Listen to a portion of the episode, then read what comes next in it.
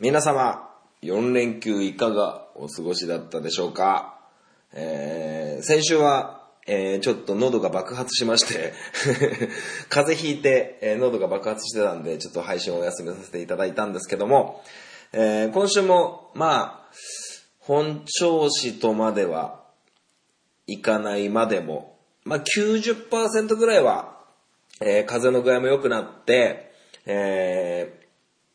そんな感じでしょうか。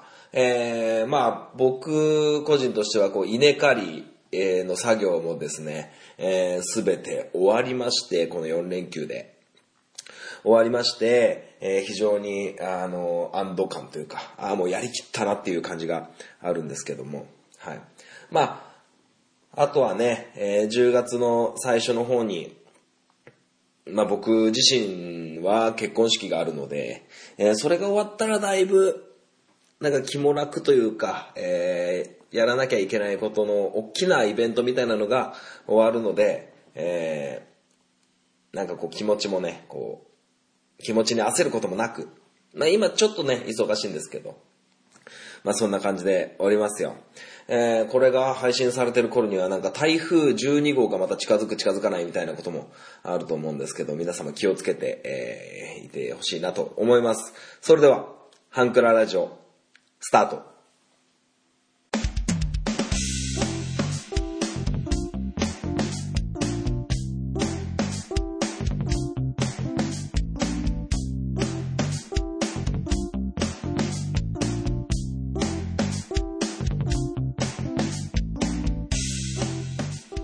スイートポッドキャスティング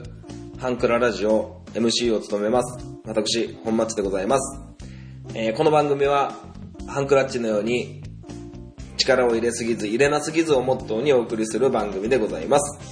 よろしくお願いします。毎週水曜日22時配信スイートなお時間をお届けしたいなと思っております。はい、オープニングというかね冒頭にも言いましたが風邪ひきまして、先週先々週の土曜日ぐらいですかね、もう試合中だったんですけども咳が止まんなくて、ちょっとね途中で子供たちに謝って他のスタッフに謝ってすいません今日ちょっとつって、休ませてもらったぐらいにして、まあまあ、嫁の風邪が移ったぐらいなんですけど、まあ耳鼻科にいつも通り行ってですね、いつものお薬をもらってですねという感じだったんですが、まあそこでですね、まあお昼ぐらいからこう寝てたわけなんですよ。寝てて、でもまあまあ気温もそんなまだね高いけど高くない、まあ30度超えてるぐらいだったんで、昼間寝るにしても寝れなくって、エアコンつけて寝るのもなんか風邪ひいてるからどうかなみたいなのもあって、ちょっと寝苦しい感じだったんですけど、お昼寝という形でお薬飲んで寝ようかなと思って、まあまあだいたい1時間から1時間半ぐらい寝てたんでしょうかね。もうその後も寝つけなくなっちゃって YouTube を見てたんですけど、 YouTube を見るんですけど、まあ、風邪ひいて寝ようとしてますから、映像じゃなくてこう誰かと誰かが喋ってるみたいなやつを探して、目閉じてても大丈夫なやつをちょっと探してて、まあ、そこでですねキングコングの西野昭弘さんの、いろんなこうね、煙突町のプペルの話とか、いろいろあったんですけど、近畿大学の卒業式に特別ゲストで出演された時のスピーチとかがあって、なかなか面白くって、で、そこから、武井壮さんの大人の学校とか、あと同じように近畿大学のスピーチでピースの又吉さんとか、堀江貴文さんとかいろいろあって、でそういうなんかスピーチみたいなので関連動画でスティーブ・ジョブスの有名な伝説のスピーチステイハングリーステイフーリッシュのやつとか、いろいろ見てて、でいろいろ勉強しなきゃなと思って本屋さんに行ってですね、まあ僕はサッカーのコーチやってますから、まあコーチング、人に何かものを伝えるとか、教えるとか、そういう、本を2、3冊買ってですね。で、言葉をこう、うまく、こうやってね、僕もこう、ラジオで喋ってるわけですから、この敬語とか言葉遣いみたいなのも、本当に正しいのを使えてるかどうかっていうの不安があったので、そういうなんか、敬語のマナー便利みたいな、敬語のマナーとかそういう感じの本も買ったりして、すごく勉強してるんですけど、いや、そのね、オリエンタルラジオの中田敦彦さんが、近畿大学の入学式スピーチみたいなのがあって、すげえ面白くって、YouTube で、探してみてはいかがかなと思うんですけど、まあ、そこでね、なかなか結構やっぱ中田敦彦さん、プレゼンが上手だったりとか、おしゃべりするのが上手で、すごく面白くて、まあ、それに触発されて本を買って読んだりとか、諦めないで何か続けてみようとか、いろいろそういう気持ちになったりとかで。まあまあ、そのにも付随してですね、まあ、今週本マッチ FC で少しお話ししようと思ったその僕が勉強したっていうところをお話しできたらなと思いますし、先週はお休みだったけど、その前から、まあ、ずっと続いてます、トンボ委員長からの3ソングスも引き続きやっていけたらと思います。はい。まあ、この収録状況、今ね、稲刈りシーズンなわけですよ、新潟県っていうのは。なので、ちょっとね、こう、家の周り田んぼだらけなんで、その田んぼのね、稲刈りの音とか、なんか重機が動く音とかが入っちゃうかもしれませんが、最後までお聞きいただけたらなと思っております。はい、それでは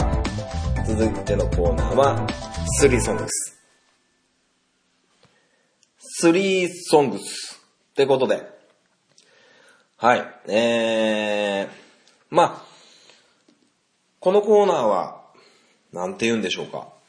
まあ僕が特定のアーティストさんをピックアップしてですね、その中から3曲、3ソングスを選んで、皆さんに紹介するというコーナーでございます。はい。まあ、いつも通り、委員長から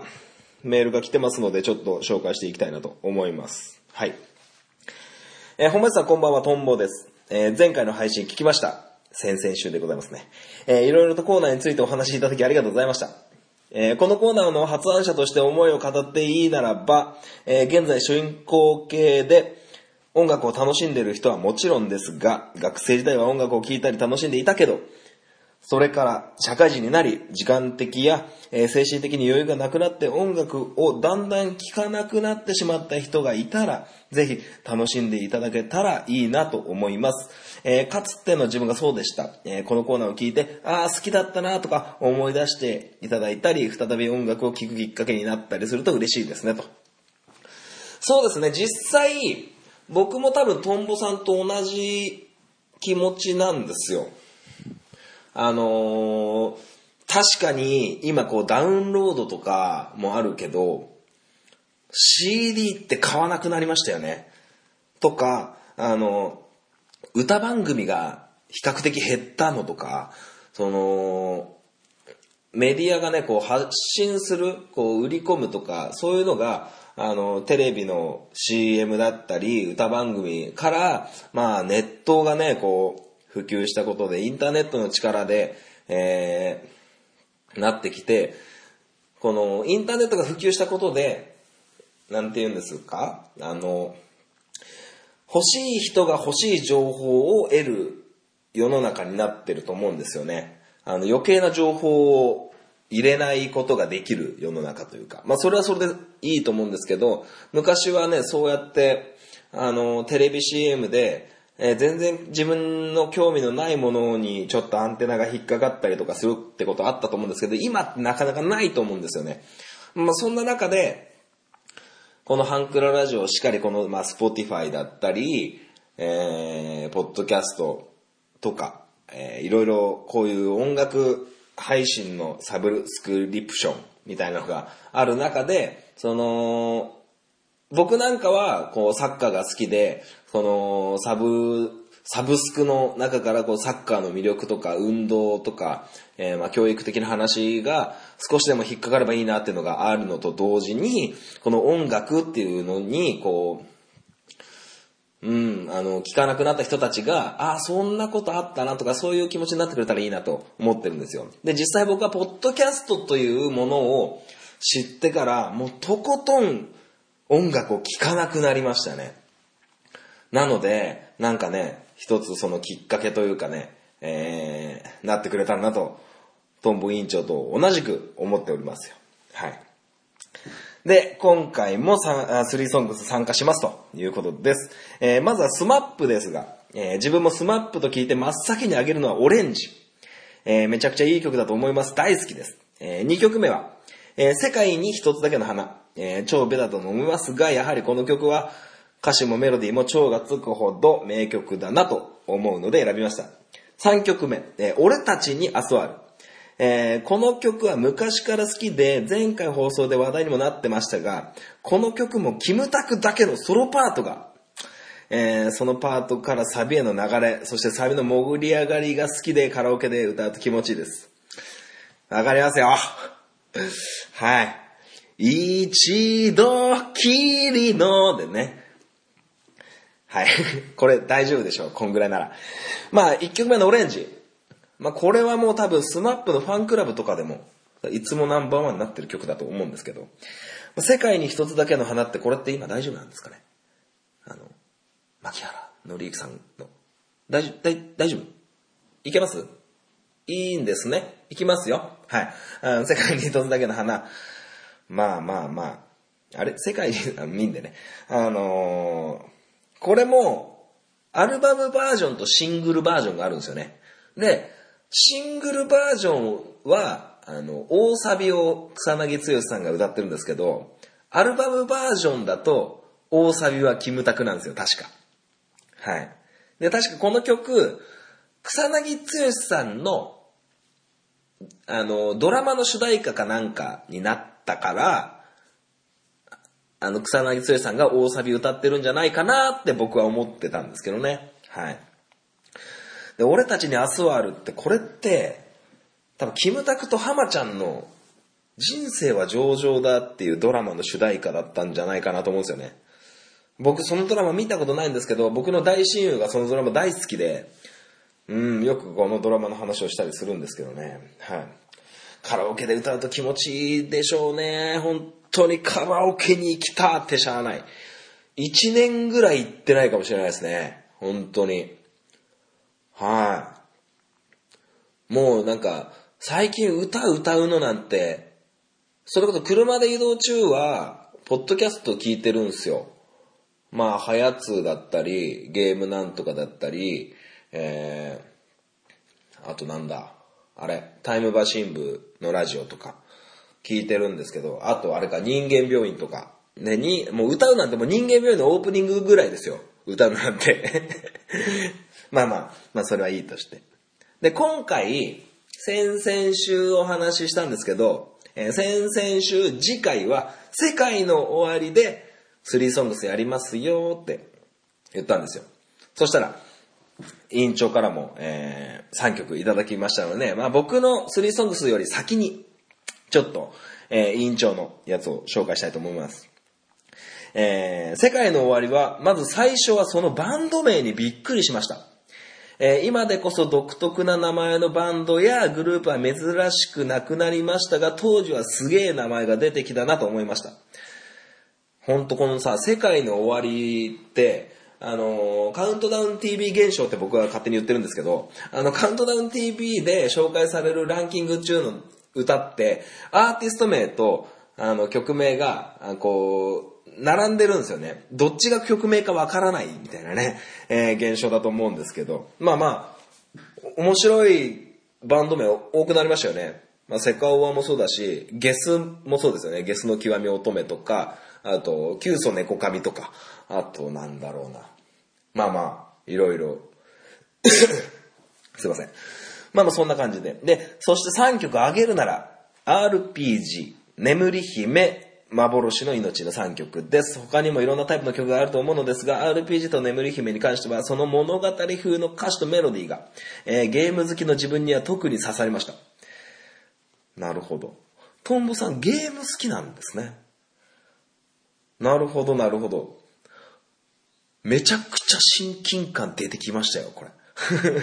で、幻の命は、すごく優しい曲調と深津さんの声が印象的で、最初のアルバムの1曲目ということもあり、他にどんな曲があるんだろうと思わせてくれた1曲なので選びましたということでした。はい、またお便りしますということで、それこそ世界の終わりを僕初めて聞いたのは、友達の車の助手席に乗った時になんか流れてきてたんですよね。で、花鳥風月っていう曲を聞いたことはあったんですけど、誰が歌ってるかわかんない。僕ね、最初女性が歌ってると思ってたんですよね。はい。まあどうやらなんか、前髪長い男の子が歌ってるみたいになって。はい。まあまあ、すごいですよね。いろいろ話題にこと書かない。はい。まあ RPG、眠り姫、幻の命。まあ僕の3曲、わざとこの3曲外したんですよ。はい。僕も RPG いいかなと思ったんですけど、まあまあ、一旦置いといてですね、それで友達から借りてですね、まあ、スターライトパレードとか、聞いたことあんな、みたいな。で、当時、僕会社の同僚、まあ同僚なんですけど、小中と一緒の同級生がいて、そいつと、お互いサッカーが好きで、僕はサッカーやってたけど、そいつはサッカー部ではなかったんですけど、サッカー好きで、J リーグの、勝ち、負け、引き分けを、二人で、対戦表を作ってかけてたんですよ。J リーグ第何節、何対何、何対何っていうのを週末までに考えて、週明け、月曜日になったら答え合わせして、勝ってた方が、なんか、ジュースをおごるとか、あと、なんかお気に入りの CD をTSUTAYAで借りてきて貸すとか、そういう賭けをしてたんですよ。はい。で、その賭けも結構エスカレートしてって、TBS ラジオとかオールナイトニッポンに全国区のラジオにハガキじゃないや、メール送って読まれた方が、なんか T シャツ買うみたいになって。で、T シャツのテーマも、3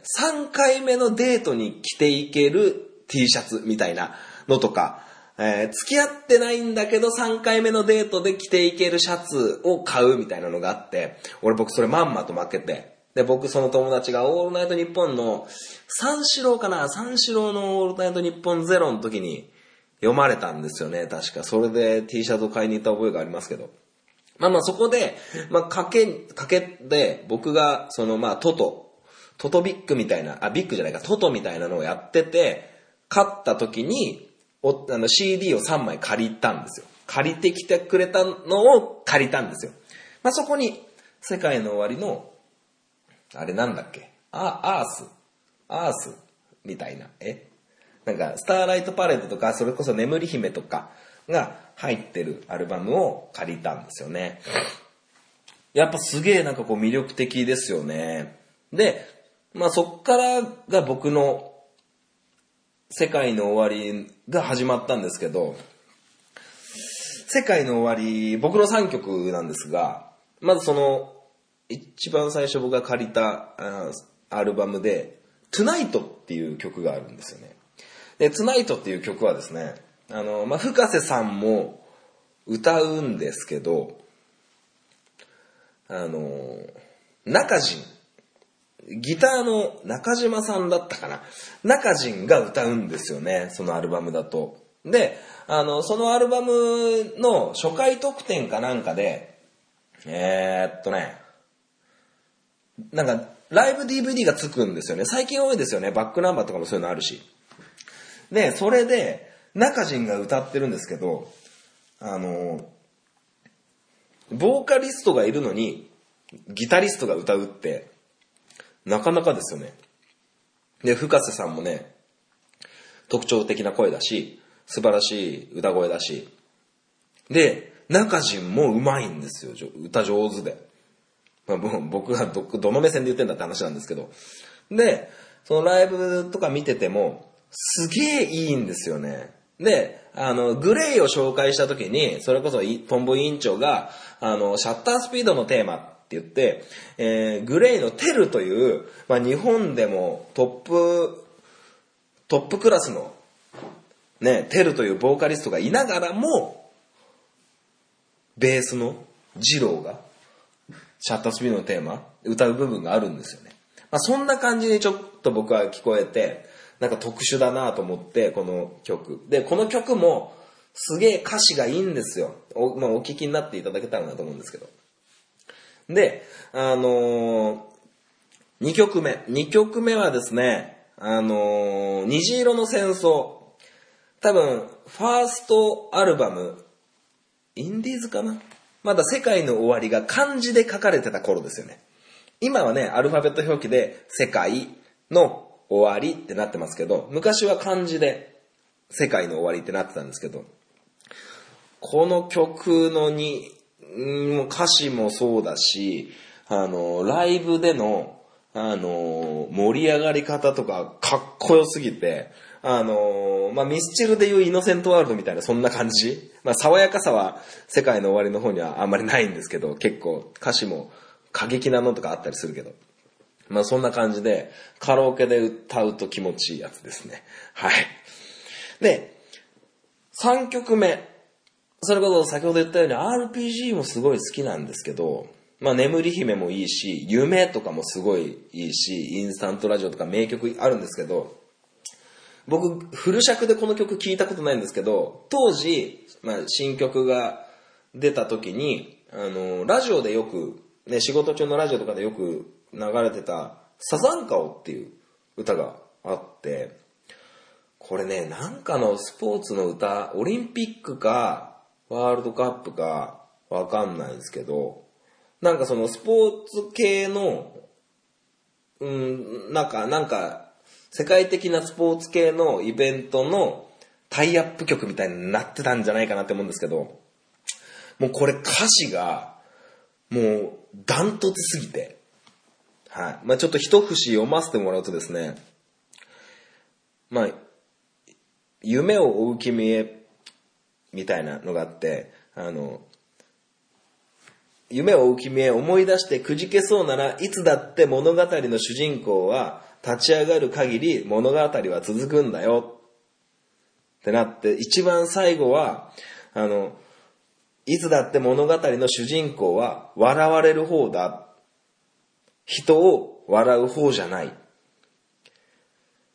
なるほどーって思って、いつも、こう僕らが見てきた、まあ少年、まあ僕は少年を経て今があるんですけど、少年ジャンプ、悟空、ドラゴンボールの悟空、ワンピースのルフィ、ね、そういう主人公たちは、常に笑われる方だったなと思って。で、人を笑う人は、笑う主人公っていなかったなって。なるほどーと思って。こんなわかりやすい主人公の定義があったかって思って。うわ、すっげーこれって思った。もうこのワンフレーズです。このワンフレーズ。笑われる方だ。人を笑う方じゃない。このワンフレーズがもう、すげえなって思ったっていうだけなんですけど、なんかこのね、より簡潔に、主人公という、まあ、正義のヒーローかどうかは置いといても、この主人公っていうものの、定義にこうなるよなっていうのが分かって、もうこれ辞書とかに載せていいんじゃねって思うぐらい、辞書国語辞典引いて主人公とはね、主人公は笑われる方です、人を笑う方ではありませんみたいな書き方してもいいんじゃないかぐらいのっていう衝撃だったんですよね。はい。まあまあそんな感じですよ。まあまあその世界の終わり全体通しても結構過激な NHK で大丈夫みたいな歌詞とか、ね、デスディスコっていう歌があるんですけど、多分あれ無理ですよね。まああと、Tonight のように中人が歌う曲ではマーメイドラプソディっていうのがあったりとかしますけど、まあまあこれからもなんかね、あれじゃないですか、こう音楽界をこう革新的な何かをしてくるんじゃないんですか。はい。まあただね、こう深瀬さんがこうその歌を歌うとか以外のところでね、ちょっとまあ女性問題だったりでね、比較的話題になりますから、はい。まあまあ、そんな感じで、はい。やっていけたらとね、まあ世界のもの僕も割と好きでね、ライブとかもねすごく演出がね凝っててすごいらしいですからね、はい。ということで、今回は世界の終わり3ソングスでした。来週ですね、僕ちょっと得意分野じゃないんですけど、ラッドウィンプス、はい。きっとトンボさんも好きじゃねえかなと思って。うん、なんかね、ラルク&シエルとかでもいいかなとか、ルナシーとかでもいいかなってなったんですけど、ちょっとね、ラッドウィンプス。はい。ラッドウィンプス僕あんまり知らないんですけど、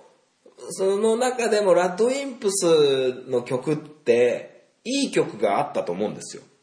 はい。まあ、洋次郎さんもね、なかなか女性問題でいろいろなんかこう歌詞に影響があるみたいなのを聞いたこともありますし、ラッドウィンプスの曲で、特にラブソングみたいなのを、僕に教えてほしいなと思って。はい。僕知らないんですよ。ラッドウィンプスのラブソングってあんまり。なので、次週は、ラッドウィンプスの3ソングスをお送りしたいと思います。皆様からのメールを、心待ちしておりながら、待っております。それでは3ソングス終わりです。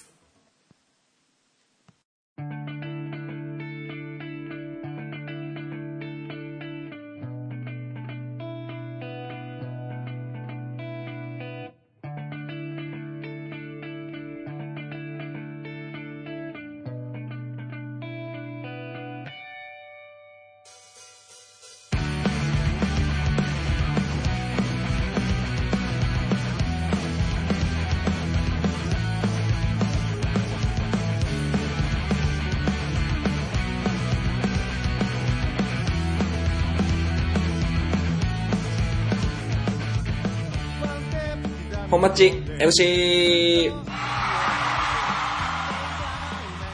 このコーナーはサッカー大好きな本マッチがサッカーについておしゃべりするコーナーでございます。よろしくお願いいたします。はい、今回はサッカーの話はゼロです。はい。いや、ですね、ちょっとオープニングの頃の話を思い出してもらってですね、僕が今ものすごい勉強してるという話をしたと思うんですけど、まあ、その勉強っていうのがコーチングの話だったり、言葉遣いの話だったりっていうのがあったんですけど、まあ、僕がサッカーを教えているチームはですね、小学生とかなんですけど、僕今3年生と4年生の担当してるんですよ。まあ、担当してるだけで別に6年生の練習もやるし、5年生の練習もやるし、幼稚園生の練習もやるんですけど、その中でですね、一人の選手をね、バチクソ怒ったことがあって、はい。で、まああんまり詳細は言えないんですけど、怒って練習終わって、帰った時に、いや、泣きながら、泣いて帰ってきて、お母さんに、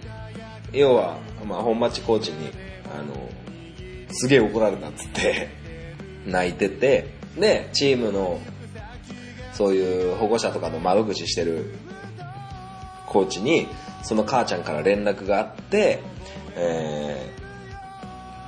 で、そこから、うちのチームの代表のところに連絡があって、で、代表から僕のところに連絡が来たんですけど、まあ、お母さんがですね、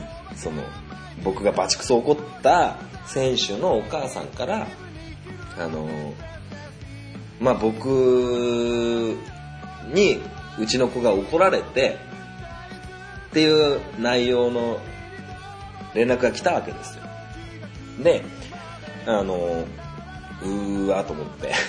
めんどくせえと思ったんですよ、正直ね。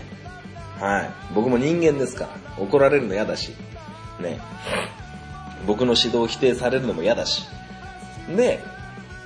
まあ内容としてはこんなことがありましたと、泣いてうちの子が帰ってきましたね、そしたらこんなこと言ってましたでっていうのがあって、指導に関しては今まで通り引き続きやってほしいです。ただうちの子はADHD という診断を受けましたと。うちの子が今4年生なんですけど、ああそういうことねと思ってっていうことがあったんですよ。で、その子は結構前からそのチームの中で友達と喧嘩したり、練習の途中泣いて何にもできなくなっちゃったりとか、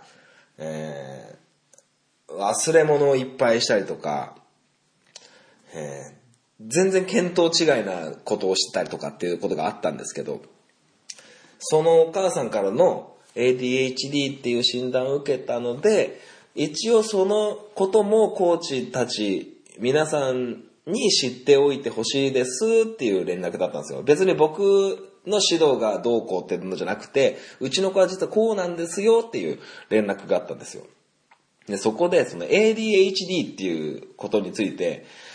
僕はなんとなく知ってたんですけど、ちょっと勉強し直そうと思って、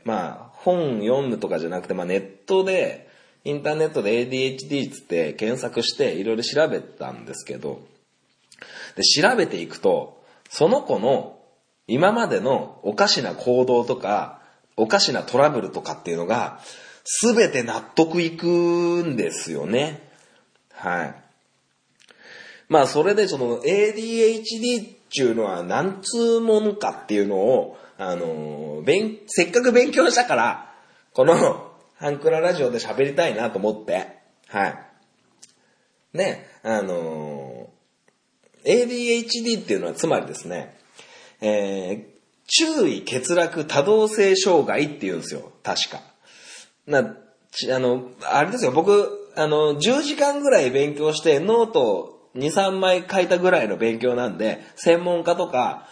そういう人に比べたらおい全然違うぜみたいなことを言われると思うんですけど、ただサッカーのコーチが ADHD について勉強したよっていうことだけは理解していただきたいなと思います。はい。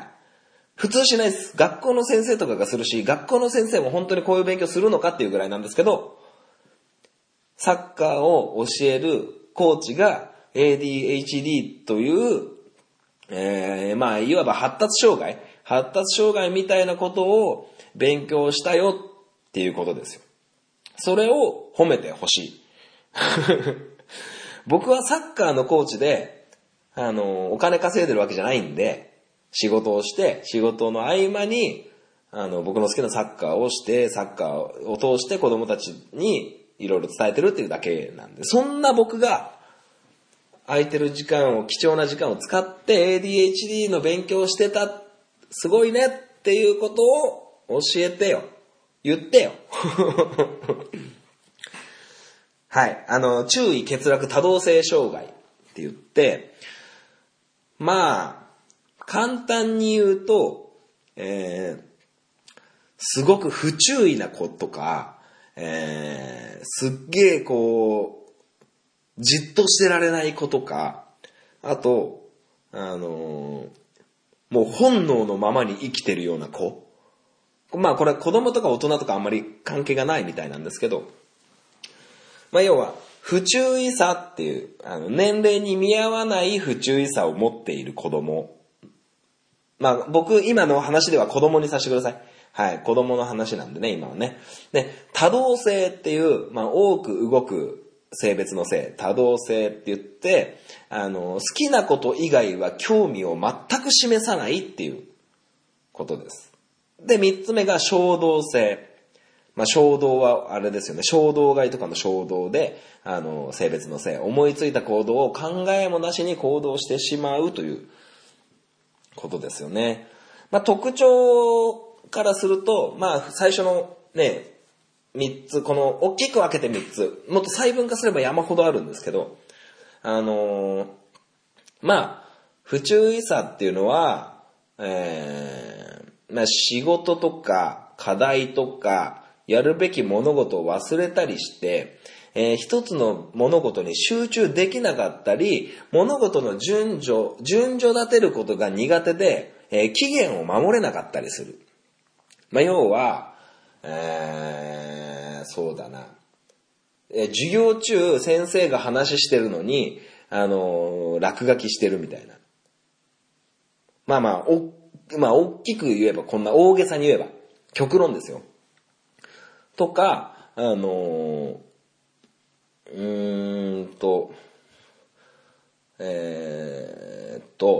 だっけな、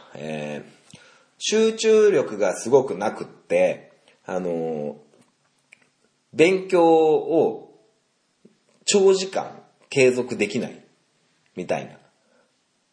もう先生の言ってることが最初から最後まで何言ってるか分かんないみたいな、そんな感じのとかがいるんですよ。で、二つ目の多動性っていうのは、まあこれは結構分かりやすくて、じっと座っていられなかったり、何か常に触ってたりするみたいな。だからまあ学校の先生で言うと、授業始まってるのに、椅子の上に立ったり、むしろ廊下まで歩いてったりとか、まあ、普通、まあ何をもって普通というのかがちょっとわかんないんですけど、僕らが普通にイメージする学校の授業を、学校の授業って椅子に座って机に向かって、で、その先には先生がいて黒板があってっていう、その状態にずっといられないっていうことなんですよね。常に動いてないといられないみたいな。マグロとかカツオとかみたいなもんでしょうかね。で、3つ目は、衝動性。これも多分まあ言葉の意味通りというか、思ったことをすぐ口にしてしまったり、欲しいと思ったものを後先考えずに買ってしまうなど、自分の欲求をコントロールできない、欲求が満たされないとイライラして大声を出したり物に当たってしまうという、これがなかなか危険なタイプなんですけど。で、これ、性格とか、世間知らずとかではなくって、ADHD っていう、まあ、脳の発達障害なので、子供たちは、座ってたいのに体が動いちゃうとか、ダメだって分かってるんだけど、思ったことすぐ口にしたりとか、分かっちゃいるんだけど、忘れたりする。忘れたくて忘れてるわけじゃないんですよ。動きたくて動いてるわけでもないんですよ。思ったことをすぐに口にしたくてしてるわけじゃないんですよ。っていうことがどの文献にも書いてあって。で、そういう子供への対応の仕方、接し方っていうものがそれぞれあるんですけど、まあ、簡単に大きくまとめると、接し方としては、本人がしたくてしているミスじゃなくって、脳みその機能の問題ですと。自分がコントロールできるもんじゃないと。その人自身がコントロールはできない。だから何度も怒ったりすると、同じこと怒ったりすると、まあ、さっきのね、欲求を満たせなかったりするとイライラするとかっていうのがありましたけど、それに似てて、他人に害を加える可能性があるので、接し方としては、怒るんじゃなくって、一緒に改善策を考えたり、ポジティブな声かけをするのがいいとされてるんですよね。いや、はっきり言って、それを許せる、許せないみたいなのはあると思うんですけど、はい。まあまあ、いろんな、今大きく3つに分けた、子供というか症状も細分化される前のかなり大きい状況だと思うんですけど、まあそんな感じのね、勉強をしてたわけですよ。はい。で、まあ、その僕がバチクソ怒った子はですね、どのタイプかっていうとですね、まあ、不注意さの方に入るのかな。忘れ物をしたり、人の話を聞けなかったりとかしたり、集中するのが苦手な感じですかね。まあ、あとちょっと多動性も入ってるのかな。好きなこと以外興味を示さないみたいなのとかね。まあ、あるんですけど、まあ、今回はこの辺にしてですね、次回はこの ADHD の、子供の接し方の、ポイント、こんな感じにしたらいいよみたいなのを、話していこうかなと思います。今回のこの本町 FC は ADHD っていう、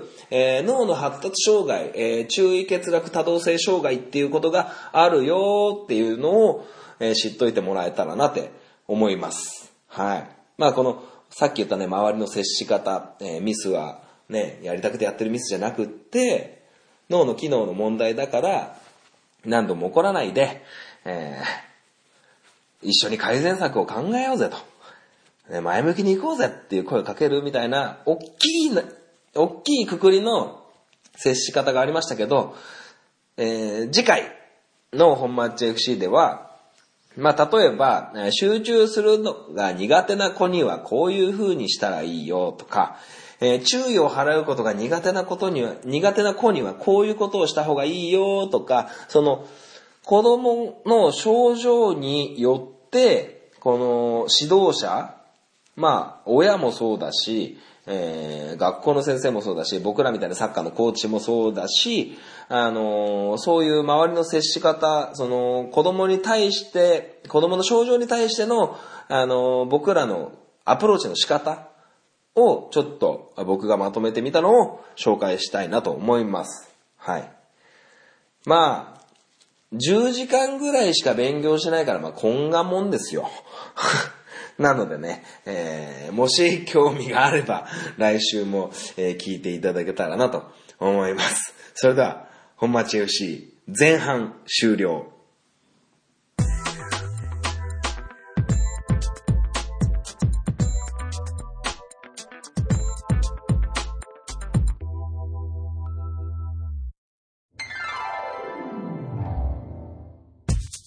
ハンクララジオでは皆様からのご意見ご感想をお待ちしております。メールアドレスは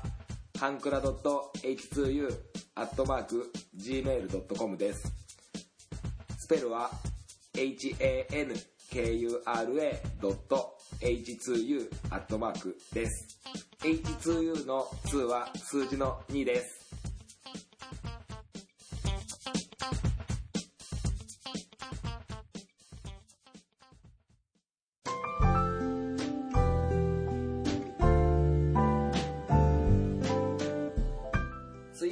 ご利用の方は DM でもご意見ご感想をお待ちしております。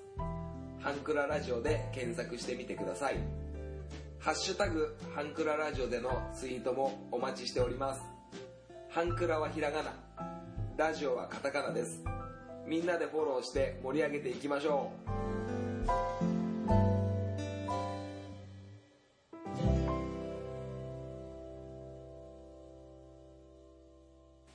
はい。エンディングでございます。最後までお聞きいただきありがとうございました。この番組では皆様からのメールをお待ちしております。はい。208号もいよいよ終わりということでですね。はい。まあ、まあ、このエンディングまで聞いてくださったってことはね、あ、本マッチは ADHD なんて難しいこと勉強してるんだな、すげえんだなっていうことを、自分以外のね、10人くらいに伝えて、その人たちにかね、また10人ぐらいに伝えて、